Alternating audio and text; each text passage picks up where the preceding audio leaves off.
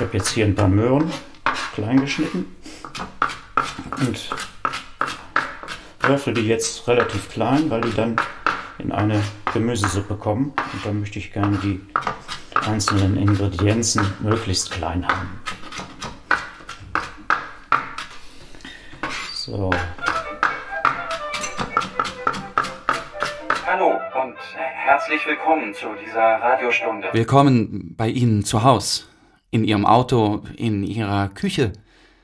Vielleicht haben Sie heute schon gute Freunde getroffen, die lieben Verwandten, die griesgrämige Nachbarin, die Ihnen die Geranien neidet, oder, oder den reizenden Bankangestellten, der immer so nett grüßt. Vielleicht auch nicht. Und bleiben Sie dran.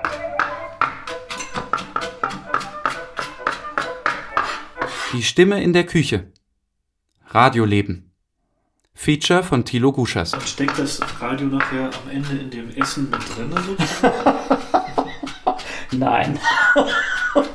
Das ist Eckes, 67, Musiklehrer im Ruhestand. Er spielt Bratsche im Orchester. Er lebt allein.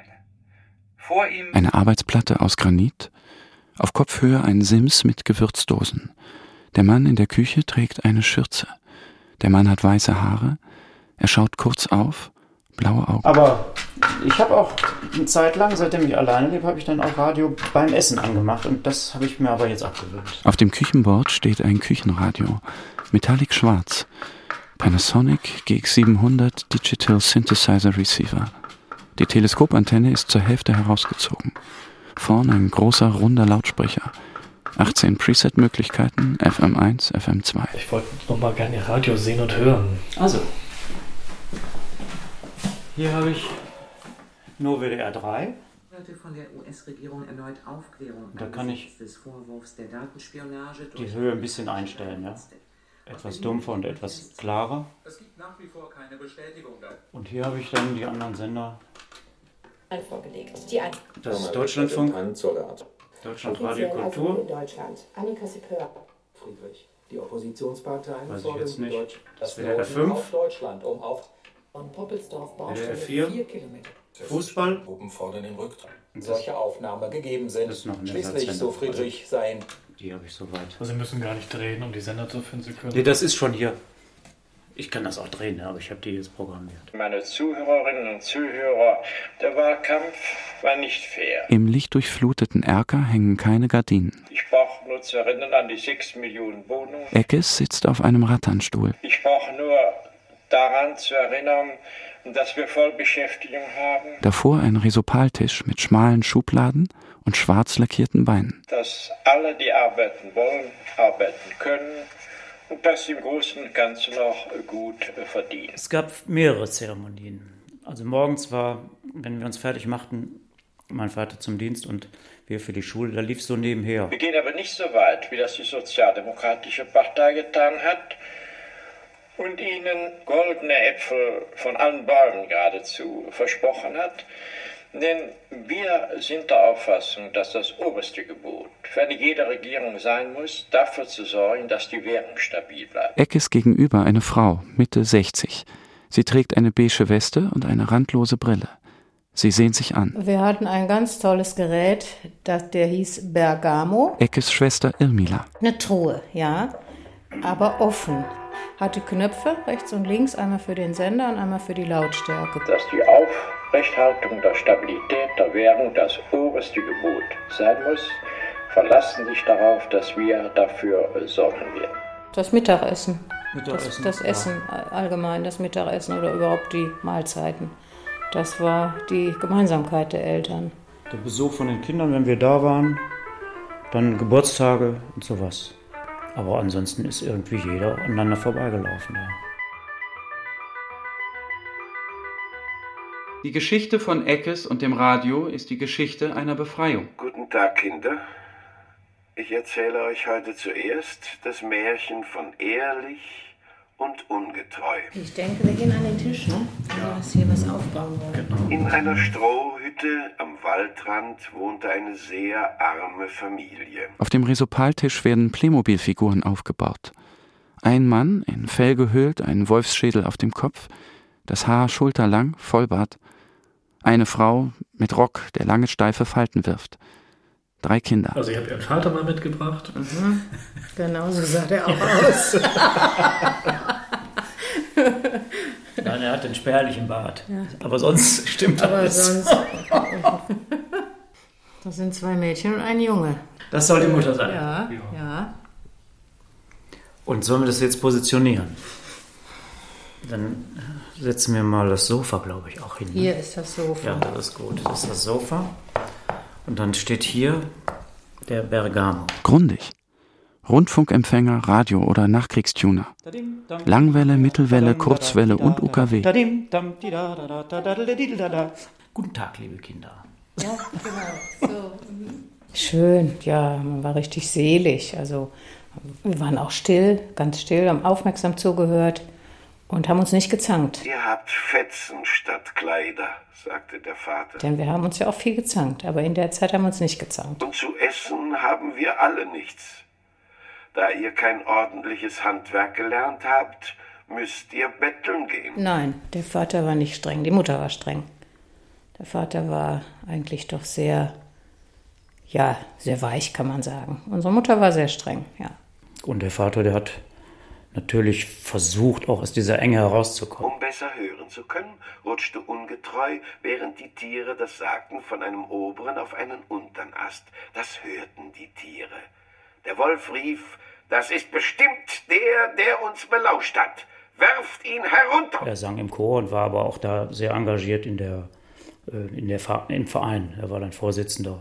Meine Mutter hat immer so ein bisschen hochnäsig auf ihn herabgeguckt, weil er keine schöne Stimme hatte. Und bissen den ungetreu. Da fiel er vom Baum und war tot. Es ist nicht mehr früh, sagte der Fuchs. Wir wollen heimgehen. Und so gingen sie alle. der Märchen vorlas und das so ein bisschen einkleidete, wie die Kinder begrüßen, auch hinterher wieder verabschiedet. Mhm, Das war, der gehörte zur Familie. Sonntags um 2 Uhr. Guten Abend, liebe junge Gäste, guten Abend, meine Damen und Herren. Ich begrüße Sie herzlich, Sie zu Hause und Sie hier im Studio. Das schönste Fest des Jahres naht. In acht Tagen ist Heiligabend. Advent heißt Ankunft. Wir sind in Erwartung. Wir warten auf etwas, was kommen soll. Die Frage ist, ob wir noch wissen, was wir erwarten.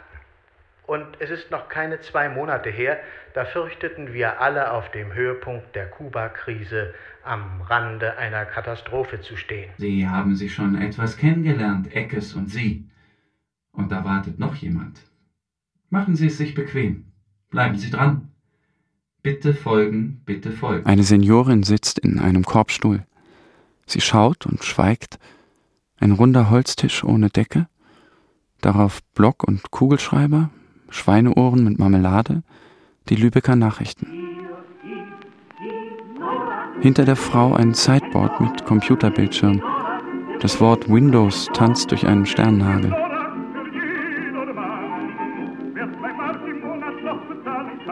Und ob Sie es glauben oder nicht, die habe ich noch im Kopf, den Text, die Texte.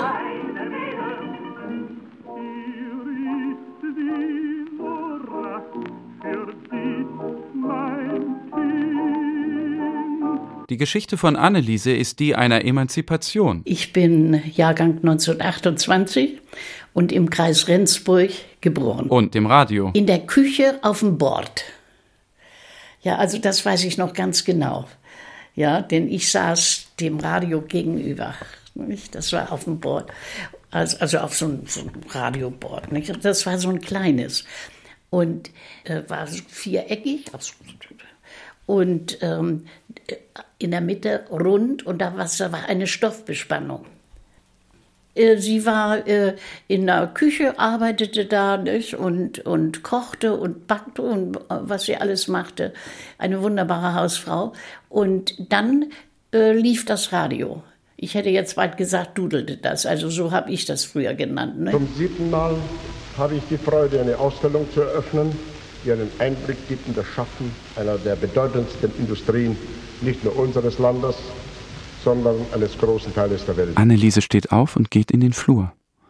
Sie kommt mit einer Karaffe, die mit Wasser gefüllt ist, zurück. Und dann äh, in der Schule, diese eine Klasse war ja eine Klasse, Die ersten äh, drei, vier Klassen, die wurden dann nach Hause geschickt und wir mussten zu dem Lehrer in die Wohnstube. Wir waren ja nicht viel, vielleicht 14, 15 Kinder. Und da mussten wir auf dem Teppich sitzen. Wir durften ja nicht auf Stühlen sitzen. Auf dem Teppich sitzen und dann mussten wir die Rede hören. Ja, und wie betitel ich den jetzt den? Wenn ich den Namen sage, das mache ich ja gar nicht sagen. Gerade dieses Straßennetz wird aber auch nationalpolitisch gesehen mithelfen, das Gefühl der deutschen Volks- und Reichseinheit zu verstärken. Es sind es nicht nur Wege des Verkehrs der Gegenwart, sondern im wahrsten Sinne Straßen in die große deutsche Zukunft. Wie betitel ich den jetzt? Also der damalige, äh, von vielen heiß geliebte Führer. Ähm, der schnarrte mindestens dreimal in der Woche. Und wenn der dann fertig war zu reden, dann kam meistens noch, und daher hat ja dieses kleine Radio auch den Namen bekommen, diese Göppelschnauze. Da mussten wir das hören, ja. Und das Schlimmste war, wir mussten, ein, mussten darüber schreiben. Und da war mein Großvater immer sehr äh, bös drüber, weil er von mir den Auftrag bekam, die Reden zu hören. Und dann musste er mir helfen, zu schreiben. So ist die Abnehmerbasis zum Beispiel für Rundfunkgeräte im heutigen Reich so groß geworden, dass wir damit in der Lage sind, dank des schon im Inneren garantierten Massenkonsums die Produktionskosten wesentlich zu senken. Das gleiche gilt auch bei der Herstellung deutscher Filme und so weiter. Und Großvater, der erzählte manchmal auch, wenn dann Freunde kamen. Sein Freund war der Polizist, sein Freund war der Lehrer, bei dem wir die Reden hören mussten. Und abends musste ich immer raus, wenn die kamen. Also da war irgendwas. Und manchmal habe ich natürlich gelauscht und dann habe ich Witze gehört über diese braunen Banditen. Und dadurch merkt man das ja nicht, hört man das ja. Wie man sich da so durchgeschmuggelt hat. Nicht?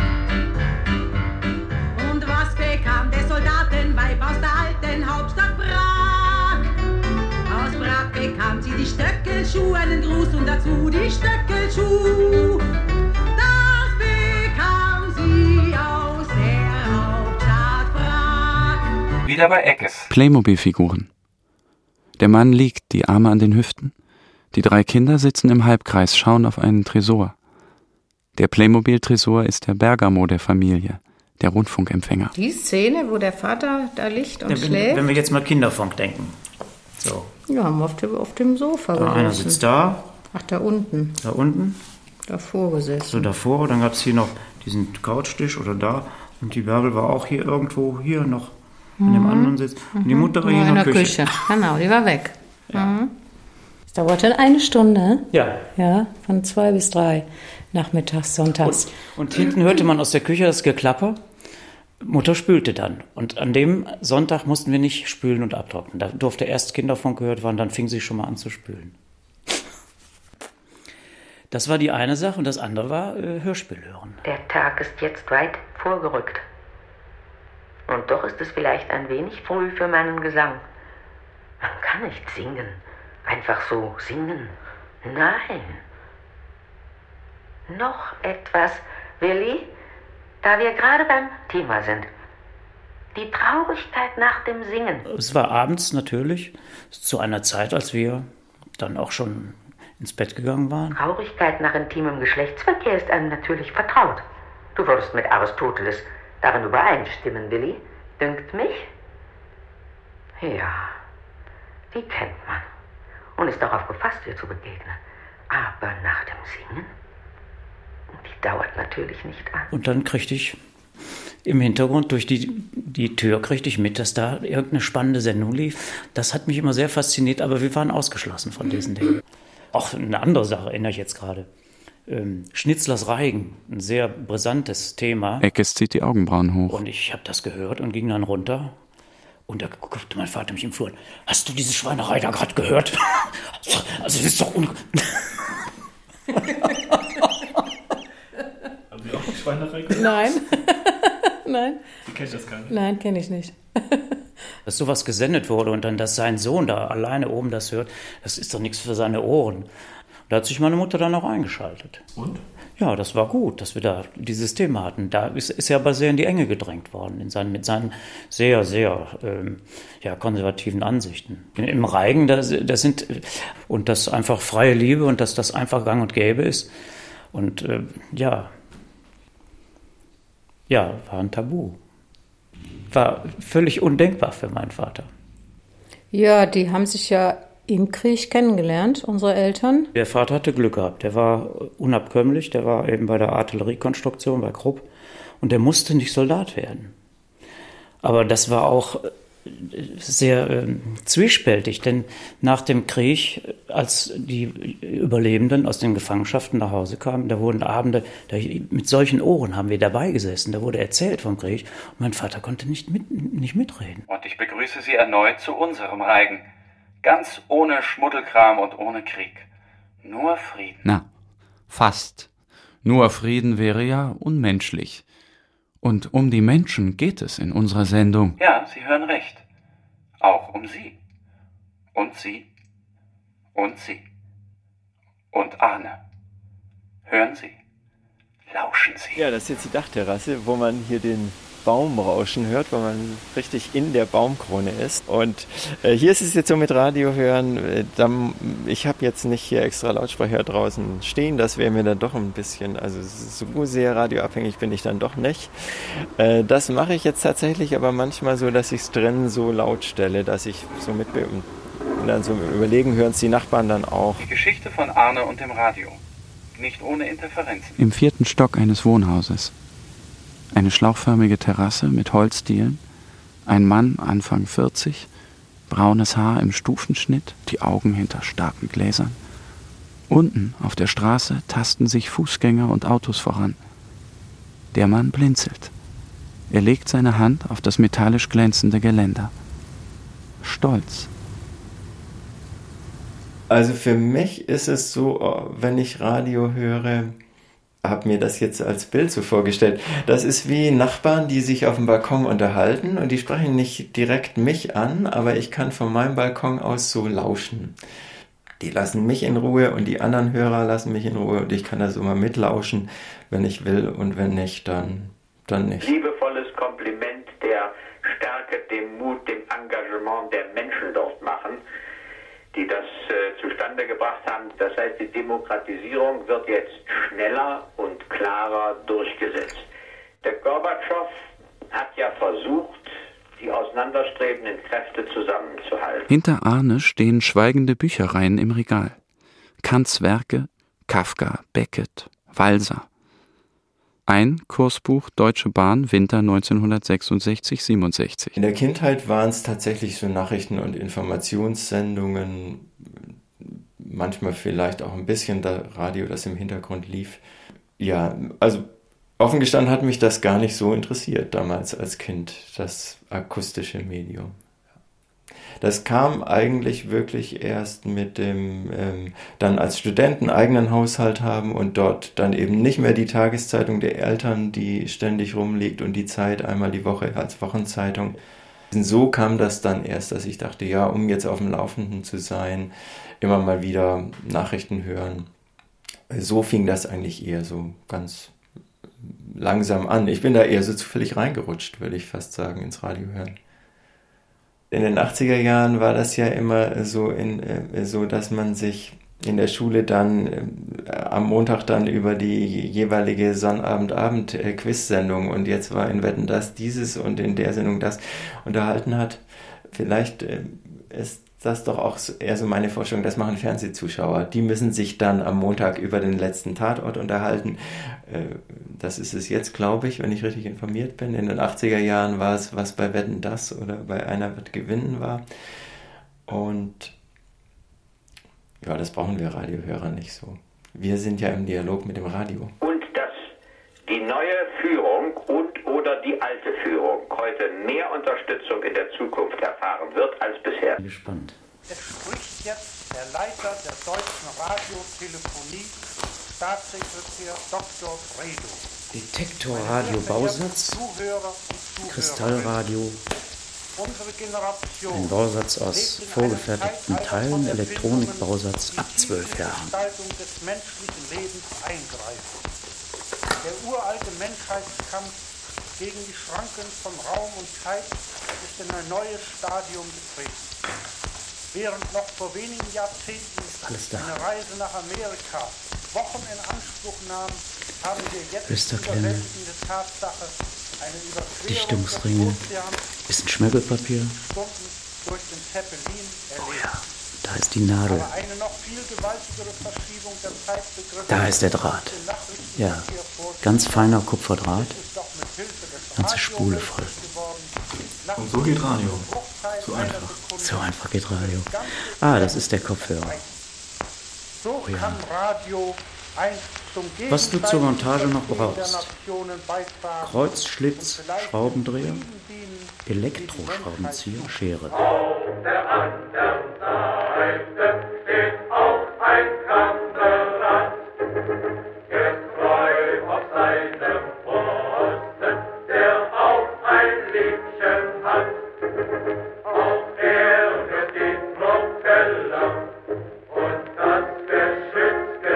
Lebenshilfe durch Welterkenntnis. Ein Klassenkamerad von mir, der hat mir einen Radiodetektor gebaut. Meine Damen und Herren, ist das Motto, das über dem Schulfunk für Erwachsene steht. Das war in der Zeit, als ich schon mein eigenes Zimmer hatte. Auch heute Abend. Und dann lief permanent Mittelwelle. Das Ding konnte man auch nicht ausstellen.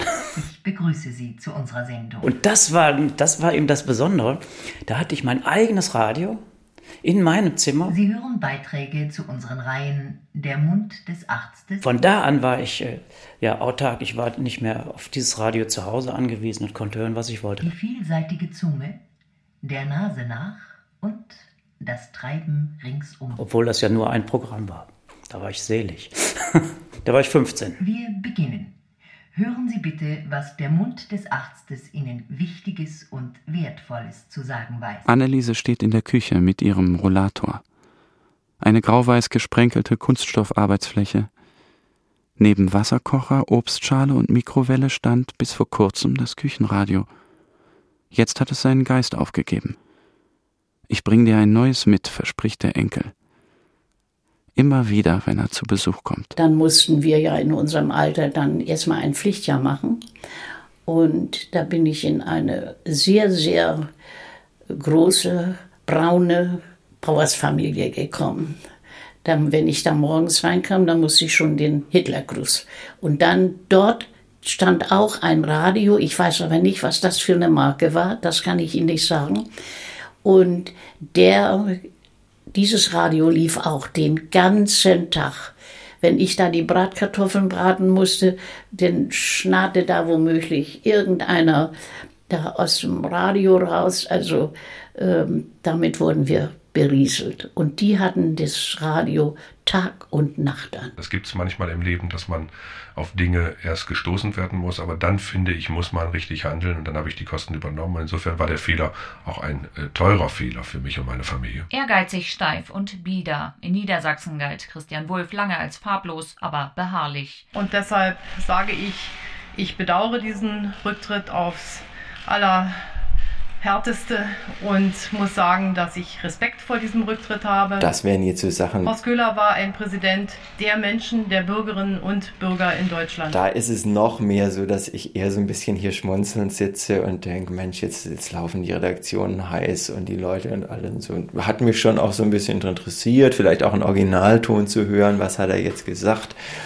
Aber da im Grunde genommen macht mir das sogar Spaß, dann nebenher auch irgendwie meinen Haushalt zu machen und zu sagen, oder ich glaube, da war an meinem Fahrrad was kaputt und ich musste an meinem Fahrrad was reparieren und dann lief das so nebenher und ich dachte eher so, äh, Mensch, hier bei meinem Fahrrad ist, ist, ist die Kettenverkleidung abgesprungen und das, das ist für mich jetzt wie elementar, weil ich gerade im Moment nicht fahren kann. Das klappert alles rum, das Zeug.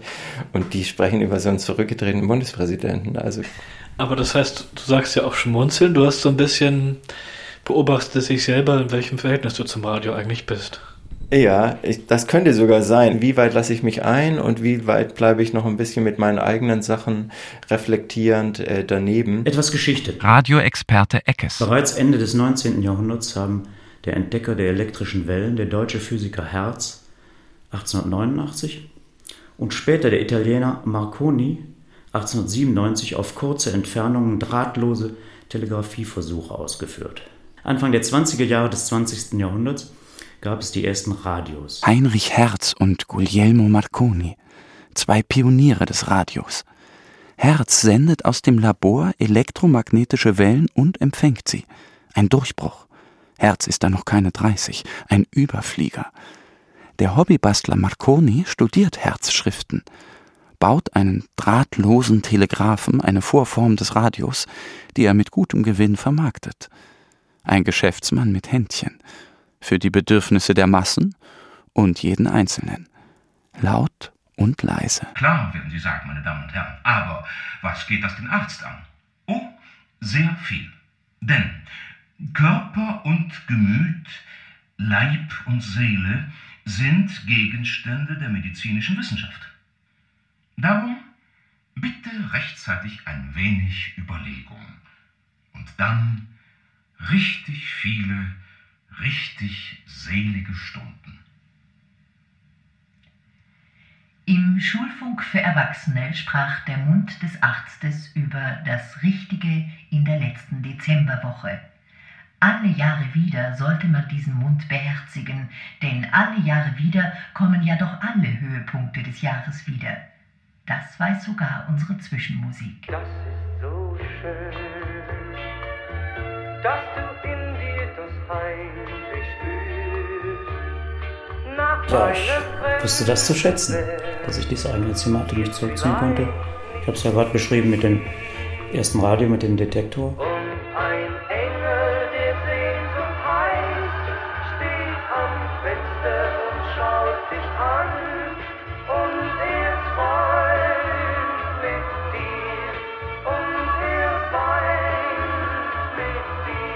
Und die Stimmung war eigentlich, sie war oft bedrückend, weil meine Mutter nicht so gute Nerven hatte. Und es gab dann auch immer Schwierigkeiten, weil wir nicht die allerbesten Schüler waren und Schülerinnen. Ja, und der Ehrgeiz meiner Mutter war eben so, dass sie, und du machst Abitur. Und hat mich dann wirklich bis zum Abitur geprügelt auch. Das war, das ist so wichtig, weil sie auch unter dem Druck ihres Bruders stand. Der hat ihr auch die Hölle heiß gemacht, als wir aufs Gymnasium kamen. Also nach, der, nach dem vierten Schuljahr, wo, wo sollte ich hin? Da hat er fest und klar gesagt, der muss auf ein humanistisches Gymnasium, der muss Latein und Griechisch lernen. Ja, das war, eine, war meine absolute Not. Was ich, ich war eine Niete. Ich war bei den Eltern eine Niete und bei den Lehrern war ich eine Niete. Ah, hallo Drolli. Hallo, das ist meine Schwester Ermela, ich bin der Trolli. Hallo. Aus dem Bernhard Hossart. Gut. Was macht er denn gerade? Ja, gerade ein bisschen gesprochen. Durch die Wohnzimmertür hat ein Mann mit Lederweste das Zimmer betreten. Graue Haare, schulterlang, die große Brille mit abgerundeten Ecken. Er lächelt. Radiofreund Trolli. You're tuned to Britain's grooviest radio show, Top of the Pops. And here come those four lads from North London called the Kinks. The song you've heard before, as it's the one that Kink Ray Davis wrote especially for Dave Berry, and it's called The Strange Effect. Er ist ja Klassiker, ich bin mehr so kleiner Beatrocker, ja. BFBS, 3, 14 Uhr, verschiedene Shows bis 15 Uhr, dann 17 Uhr das Radio an, dann ging es dann auf Mittelwelle los. Dann wurde dann äh, RTBF eingestellt, der Wallone, der brachte dann bis halb sieben Rock- und Popmusik. Dann ging man, wenn man sich langweilte, auf Lange Welle, Europa 1, da gab es auch immer Rock und Pop. Und dann gab es Radio Luxemburg-Französisch mit einem amerikanischen Discjockey, Emperor Roscoe. Dann gab es das und dann hatte man bis halb sieben zu tun und dann gab es um halb sieben wieder auf OKG, OKW gab es dann wieder was. Und wann kommen die ganzen Mädchen und Frauen? Der Mann lauscht voller Hingabe. Die Hand am Drehregler. Er schaut auf, rückt die Brille zurecht, schiebt die Haare hinters Ohr. Das war doch in den 60ern, da waren wir doch noch Schüler. also bis zum, bis zum 17., 18., da kam es irgendwann mal eine Tanzsto Tanzschule oder sowas. Aber bis, bis dahin waren wir doch am Radio, das war doch klar. Zuverlässig. Ja, selbstverständlich. Was wird das Ja, noch, ich hatte noch zwei, drei Kumpels, die haben das auch gehört, sonst haben die das alle nicht. Du warst doch auch sozusagen Einzelgänger, ne? Für Radio, ja. Ja, ja muss man sagen. Fällt uns noch eine Sendung ein? Irgendwas Witziges? Ja, die lustigen Sachen. Peter, Peters Bastelstunde. Ja, zum Beispiel mit Peter Frankenfeld. Peters Bastelstunde war sehr lustig. Nein, das war Blödelei, Blödelei. auf höchstem Niveau. Peter Frankenfeld. 68er gab es da was Politisches dann? Ja, also ich würde sagen, in Köln war ja 68 meine Karnevalsveranstaltung. Wir konnten sowieso nicht teilnehmen, weil wir ja mit Musik zu tun hatten. Alle Seminare waren unterwegs, ne? äh, aufgelöst, gingen demonstrieren auf dem Neumarkt. Und Wo sind die Musiker? Wir mussten üben. Mein alter Chef, der Seiler, erzählte immer, äh, 68 hätten irgendwelche Jungs oben auf der Uni geflaggt, Rosa-Luxemburg-Universität. Dann sind nämlich ein paar andere hinterhergestiegen. Was haben wir daraus gemacht? Radio Luxemburg-Universität. Oh, ist das gut? Und zwar nicht weit von der Luxemburger Straße. Ja, genau.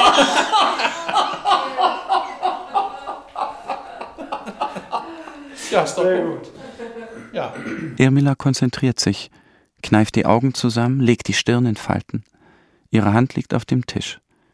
Wie erstarrt. Also ich äh, hatte ein ganz bestimmtes Ritual, als ich äh, ja, ein pubertierendes Mädchen war. Die Mädchen geraten regelrecht in Ekstase. Ich war also so ein bisschen der Rebell in der Familie, was die Musik anging. Sie schreien, als seien sie von Sinnen. Irmila hatte das Jugendzimmer plakatiert mit Beatles-Postern. Sie auch? Sie gehen wie Mondsüchtige über die Lehnen der Stühle in Richtung Bühne. Ich fand die Beatles gut die damals. Hände ausgestreckt. Heute auch noch? Oder fallen in Ohnmacht. Und es gab eine Sendung, die hieß Top 20. Da musste ich warten, bis meine Eltern im Bett waren, weil mein Vater geschimpft hat und es immer als sogenannte Negermusik abgetan hat. Das- Der Ausdruck ist ja bekannt. Nun ja, das ist kein harter Beat mehr. Man erkennt sogar eine Melodie manche Beat-Fans halten das für einen Rückschritt. Die Eltern waren im Bett schon. Sie schliefen oder schliefen noch nicht, haben gelesen oder was. Und ich habe dann sehr, relativ leise das Radio angemacht. Ich musste ja dagegen halten. Für mich war das dann auch schwierig, weil bei uns mehr klassische Musik gehört wurde als eben meine Richtung. Das war für uns äh, schon äh, ziemlich ähm, bedrohlich, dass da auf einmal ein Schrott in die Wohnung kam, wo wir uns in uns, also meine Zwillingsschwester und ich und meine Eltern sowieso, wo wir uns immer gegen abgrenzten. Wie gesagt, die Mädchen geraten in Ekstase, egal was die Beatles singen. Ja, ja, jeder von uns hat die, die Kindheit anders erlebt auch. Von der fünften Reihe ab spielt die Musik keine Rolle mehr. Also wenn ich so drüber nachdenke, wie viele Schläge ich bekommen habe, meine Geschwister haben längst nicht so viel gekriegt wie ich. Und Ich glaube, so schrieb vor einiger Zeit ein Oberstudiendirektor in einer Musikfachzeitschrift, dass die Beatle-Welle und ihre Wirkung ein erster handgreiflicher Beweis für die Folgen des gegenwärtigen musikalischen ich habe eine Bildungsnotstandes ganz andere, ja, eine ganz andere Erinnerung an, an das, was da zu Hause gewesen ist, als mein Bruder oder die Schwester, ne? Dass die, die haben mich sicherlich auch sehr gemocht als kleinere. Unsere Jugend verfällt musikalisch in einen Zustand der Aber die beiden, die waren ja auch für mich so ein Riesenblock. Die gehörten zusammen. Die gehörten absolut zusammen und äh, ich musste immer irgendwie mich durchsetzen, auch denen gegenüber. Tja.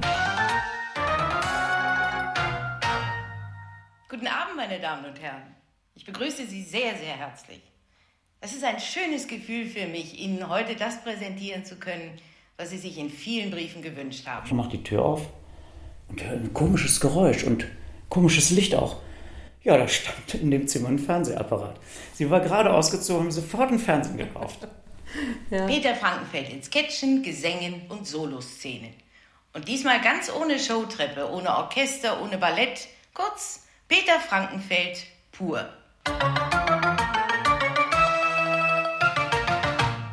Was sagst du dazu? Mach, sag mal, mir hat irgendwie, ich habe vorher nachgesehen, mir hat einer Geld geklaut aus dem Portemonnaie. Hey, meinst du vielleicht ich? Nein, du nicht, es war ja noch etwas drin, du hättest alles genommen.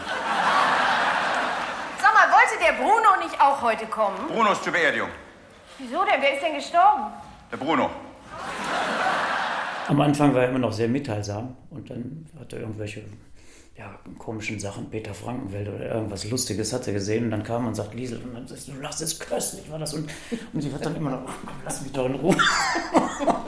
Und das hat er immer wieder versucht und dann irgendwann ist er resigniert und dann hat jeder seine eigenen Sachen gemacht. Ist traurig, aber das ist leider so gelaufen.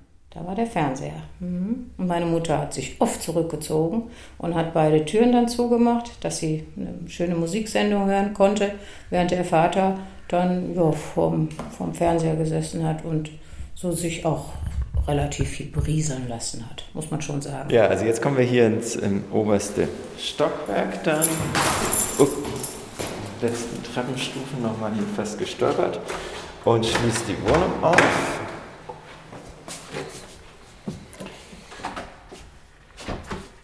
Ja, dann äh, einmal kurz die Schuhe hier zur Seite, Wohnungsschlüssel in die Tasche stecken und jetzt, äh, ja, sehe ich gerade, gut, ähm, jetzt ist so 20 vor 12, jetzt gibt es noch keine Nachrichtensendung, aber und das ist jetzt so, da, das ist, sag ich mal, durchwachsen. Das kann jetzt sein, jetzt geht es irgendwie mit dem Musikredaktor über irgendwelche neuen Operngeschichten. Dann würde ich auch gleich wieder ausmachen. Also ich kenne auch einige Leute, die keinen Fernseher haben und für die deshalb die Radionachrichten dann doch eine wichtige Informationsquelle sind. Also ja, ich glaube, das ergibt sich im Wesentlichen, wenn man einfach mal so auf Verdacht hin sagt, oh, ich habe das gehört im Radio und dann so als Antwort bekommt. Ähm, ja, und da gibt es aber in dem anderen Sender auch eine tolle äh, Sendung zu. Ja. Und wenn das Radio also dich beobachten würde, wie würde es dich so finden? Vielleicht wäre das Radio ja auch ganz kritisch, äh, was man da so alles nebenher macht, nicht? Ob man da gerade ein bisschen was kocht oder beim Essen oder beim Abwaschen oder beim Wäsche aufhängen. Äh, ich stelle mir immer so, es, man könnte ja jetzt das Bild haben, das Radio ist dann beleidigt, weil man ihm nicht die volle Aufmerksamkeit schenkt. Aber ich stelle mir das Radio tatsächlich eben auch so vor, das ist auch ein bisschen dafür gemacht. Das freut sich auch, dass, dass man nebenher auch noch andere Sachen macht ähm, ja, mir ist immer wichtig, ähm, dass das Radio nicht selber von mir was verlangt. Also ja, dass ich da jetzt anrufen soll und dann auch da Stellung nehmen soll. Und das ist aber auch so mein Bild vom Radio. Das, ähm, das kann gern hier so mit in der Wohnung leben und seine Sachen machen, aber das soll sich nicht zu sehr dann einmischen. Ja und darf dann eben auch nicht traurig sein, wenn es selbst einfach auch mal nur so nebenher läuft. Da kam eine Freiheit über uns. Also eine Freiheit. Wir hätten, wir hätten die ganze Welt, die ganze kaputt, die, ganze kaputt, das ist mein Essen schon. Okay. Können wir mal einen Augenblick? Ja, klar. Aber bringen Sie mir jetzt schon Happe Happy?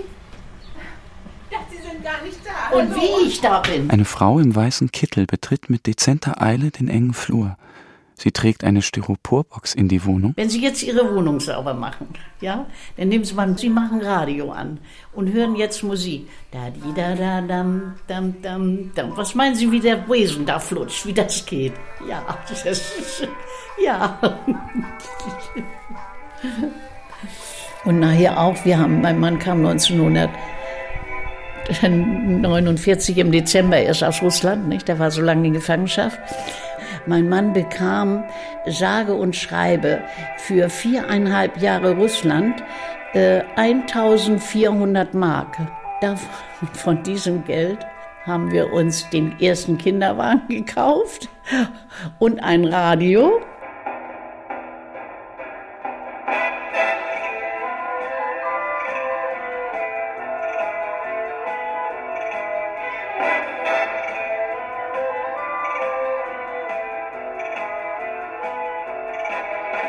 Und dann, als die Kinder nachher so, da musste ja ein, ein, ein Radio sein, nicht? Denn dann war ja schon langsam nachher, als die etwas größer waren, da kam ja dann die Beatles-Zeit und die Rolling Stones und da hatten wir schon keine Tapeten mehr. Da hangen die riesigen Bilder, diese Poster von denen, wenn ich morgens manchmal reinkam in die Zimmer, denn äh, ja, entweder guckte mich da der Mike Jacker an oder Gott weiß wer, nicht? Unsere Kinder, äh, die haben ähm, oftmals gesagt, lass uns mit dem alten Kram zufrieden. Oder das ist schon zu lange her. Also so, dass sie das so abgetan haben. Nicht? Aber dann kamen die Enkelkinder. Von meiner anderen Oma habe ich, weiß ich, was Flucht heißt. Die ist aus Ostpreußen geflüchtet. Jetzt muss ich, möchte ich von dir wissen, was heißt Bombenkrieg. Der Nachmittag mit Jan-Malte Andresen. Meine Güte, dass ich das erleben darf. Mehr königliche Häupter auf einen Haufen gibt es einfach nicht in Schleswig-Holstein. Von wegen, wir sind keine Monarchie. Ja, da denke ich oft dran. Ja, da denke ich oft dran. Ich denke auch oft daran, wie ähm, was damals äh, für Rezepte durchgegeben wurden. Also, wie heißt das, hieß das so schön, sparsam sein. Ich meine, ich will keinen Krieg, nicht? aber es stimmt, sparsam in der Küche sein. Und nachgucken und gucken genau, was koche ich, was mache ich. Ja, ich denke oft zurück. Ich denke sehr, sehr oft zurück. Ja. Das sind hier Minze, verschiedene Minzarten. Die habe ich nach und nach so geschenkt gekriegt. Ein Pflänzchen und habe die dann so hochgezogen. Für verschiedene Speisen, für Couscous eine etwas strengere. Und für Tee oder. Und hier habe ich so ein, wir sagen, wir Schreber sagen, das ist eine Bushaltestelle. Ein Schrebergarten in Blüte. Der Regen ist so sauer hier, dass die Tomaten alle die Braunfäule kriegen. Die Sonne taucht Büsche und Bäume in fliederfarbenes Licht. Eckes deutet auf einen Tisch. Darauf steht ein Transistorradio mit schräg gekippter Teleskopantenne. Ich habe hier gesessen, habe dieses kleine Radio gehabt und habe dann hier Patienzen gelegt dazu und mein, mein Frühstück genommen. Zur zweit damals mit meiner Frau, das war, war kein Radio nötig, ne? auch nicht möglich. Und die hat sich auch nicht für Fußball interessiert. Und die war auch nicht so mit Radio hören. Gar nicht, nee, die war eine reine Leserin. Also die Informationen, die sie aus der Zeitung hat, die habe ich meist aus dem Radio gehabt. Die politischen Informationen, die, diese Sendung. Ne? Und nee, das war nicht so ihre Sache. Wir haben hier alles immer sehr schön uns aufgeteilt. Sie hat die ganzen Blumen gemacht und das Beerenobst und ich habe den ganzen Nutzgarten gemacht. Und das musste ich jetzt in zweieinhalb Jahren musste ich wieder neu lernen. Da musste ich mich um Blumen kümmern. Ich konnte mich auch in den letzten beiden Jahren hier gar nicht aufhalten. Das war einfach alles zu traurig. Und das ist jetzt das erste Jahr, wo der Garten so allmählich wieder mit mir zu tun hat. Ich kann auch jetzt wieder gut hier sein. Es war total verwildert alles. Und ich habe einige Sachen sich selbst überlassen und habe jetzt festgestellt, einiges hat sich durchgesetzt, das andere ist dann eben verändert. Und das ist eben eine neue Situation. Und das war ein sehr schönes Zusammensein und Zusammenarbeiten. Und ja, das ist dann von heute auf morgen dann anders geworden. Und ich kann jetzt wieder hier sein und mich am Garten freuen. Hier sind die Kartoffeln, sowas habe ich noch nie erlebt. Das ist die rote Laura. Und das ist ein Kartoffellaub, das in der Üppigkeit in den elf Jahren noch nie so gewesen ist. Wie hat sich denn Ihr Radioleben entwickelt, seit Ihre Frau sich von Ihnen getrennt hat? Das ist noch intensiver geworden, weil ich ja auch morgens, so beim Frühstück haben wir immer Rücksicht genommen. Da habe ich sehr leise auf so einem kleinen Gerät. Wir haben auch getrennt gefrühstückt deswegen. Meine Frau hat irgendwelche, ja, meist Gartenbücher hat sie gel- gelesen und geblättert und das war ein Abkommen, das war überhaupt völlig normal. Also haben Sie es besser gemacht als Ihre Eltern zum Beispiel, die jetzt einfach gar nicht zusammengefunden haben und Sie sind einfach. Ich hatte keine Wahl. Sie hat einfach sich getrennt von mir und ist ihren eigenen Weg gegangen. Und ich bin das eben erzählt. Sie ist ein 13 Jahre jüngerer Mann. Und das ist das, was sie unglaublich reizt. Und die hat sich in den verliebt und hat hier alles abgebrochen. Und das war ein herber Schlag für mich. Und jetzt muss was anderes passieren. Und ich habe so die Vision, dass ich eine Unabhängigkeit kriegen will, wie ich sie nie gekannt habe. Ich war insgesamt 39 Jahre immer in Zweierbeziehungen. Und einmal habe ich eine Frau verlassen nach 17 Jahren und jetzt ist mir das andere umgekehrt widerfahren. Und, aber es gibt eine andere Möglichkeit und das muss ich jetzt lernen. Und ich will das. Ich bin 67 jetzt. Ja, und ich bin eigentlich noch so auf dem Instrument ganz fit, dass ich das noch ganz gut weiter schaffen kann. Ja. Und dass diese wilden Wicken, das ist alles für die meisten 0815-Schreiber ist das ein Dorn im Auge, weil die so furchtbar strenge Wurzeln haben. Das kriegt man nie wieder raus. Aber ich, ich finde das so herrlich. Ich will einfach überall so durchkommen, wie mit der Hecke da hinten auch. Was Sie getrennt gehört hatten mit Ihrer Frau Ja. damals. Hat sie denn auch Radio gehört oder gar nicht? Doch, aber Musiksendungen, weniger Wortsendungen, hat viel mehr gelesen. Nee. Sie hat Cello gespielt, wir haben, das war fast eine symbiotische Beziehung, weil wir kannten uns 40 Jahre und haben im, im Orchestern zusammengespielt, hatten aber keine direkten persönlichen Beziehungen, sondern waren einfach so befreundet. Aber es war jetzt nicht so wie damals bei Ihren Eltern, von wegen, die Mutter hört mal Schlager oder macht einmal Radio und der Vater hat das den Nee, nee, nee, gar nicht. Nein, nein. Das war ja die große Überraschung. Es gab kein Wegsehen voneinander. Gab's nicht. Hm. Letztlich kennt man sich nie. Ne? Kann man nie wissen, oder? Auch ist man sich lange unbekannt. Da hat sie auch ziemlich deutlich so gestanden, hat eigentlich mir nicht gestattet, dass ich ihr Innerstes wirklich kennen würde. Und da, das hat sie dann stark gemacht mit dem neuen Mann, mit dem sie jetzt zusammen ist. Ja, kann ich nichts machen. Die Liebe kriegt man nur geschenkt.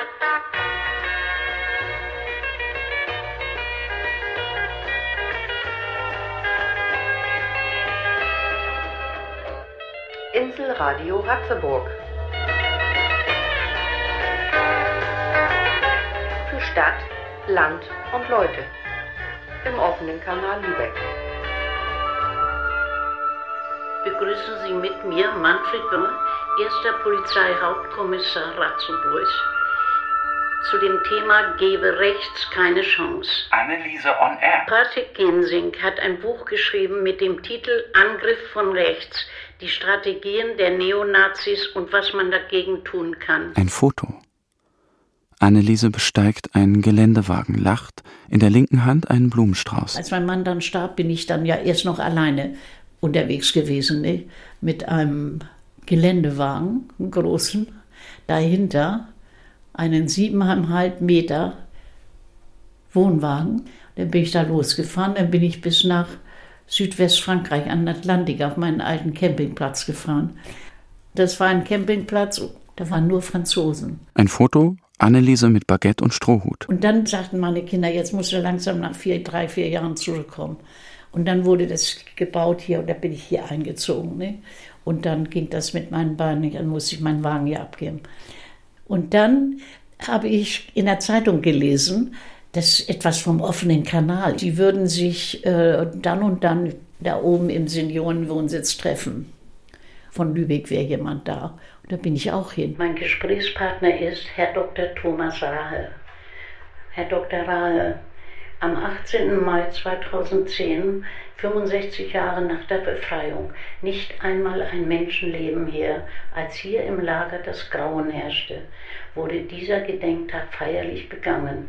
Wie viele Überlebende haben die lange Reise auf sich genommen, um an diesem Ort die Erinnerung wachzuhalten? Es waren insgesamt fast 200 äh, Überlebende des, des Konzentrationslagers Bergen-Belsen bei dieser Feier dabei. Also Radio muss sein. Es verbindet. Eckes im Wohnzimmer. In der linken Hand eine Bratsche. Die Morgensonne erleuchtet Eckes Körper. Vor ihm ein dreibeiniger Ständer. Notenpapier mit handschriftlichen Notizen. Schulfunk. Die erfüllen voll die Erwartungen, auf die man eine Woche gewartet hat. Für uns Kinder damals. Das ist, und das ist so prägnant, die habe ich nie vergessen. Ich weiß nicht, ob die Tonart stimmt. Ich habe kein absolutes Gehör. Ich habe das hier in G-Dur gesetzt. Von David Thoreau gibt es diesen wunderbaren Satz. Jeder Mensch ist so reich wie die Anzahl der Dinge, auf die er verzichten kann.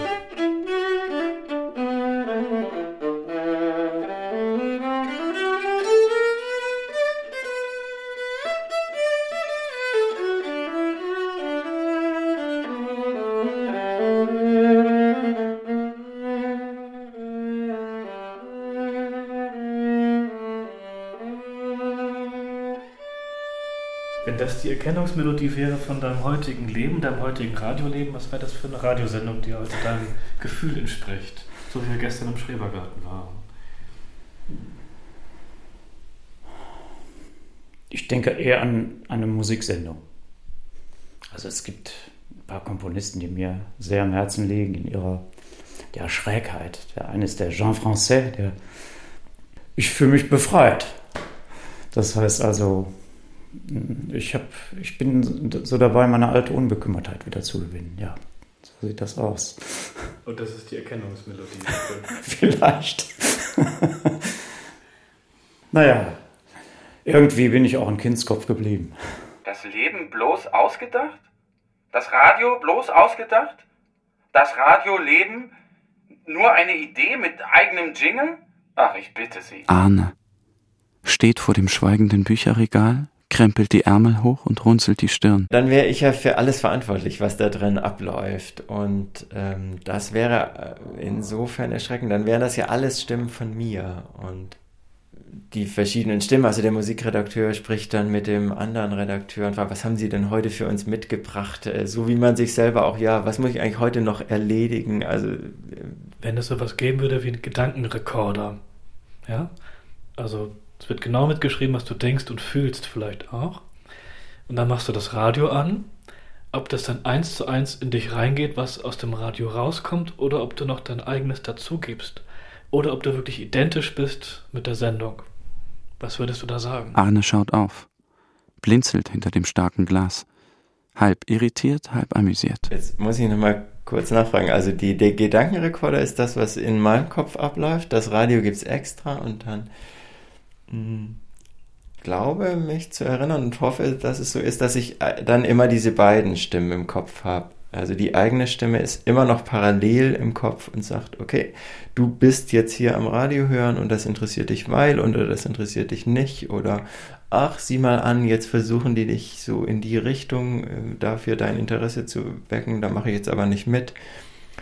Ich hoffe, dass es äh, immer die zwei Stimmen sind. Arne, jetzt im Radio steht auf der Dachterrasse.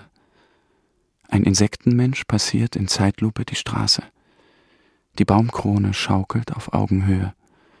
Die Blätter zappeln im Wind. Es ist aber schon noch die Vorstellung dabei, ich will das vielleicht nicht unbedingt selbst hören. Also ja. ich will dann nicht irgendwann einen Sender anmachen und dann weiß ich es nicht und dann komme ich da zufällig selbst. Also ich, das müsste ich mir vorher doch nochmal genau überlegen, ob ich das dann hören will. Nun ist ein Radio empfangsbereit. Waren wir bis hier?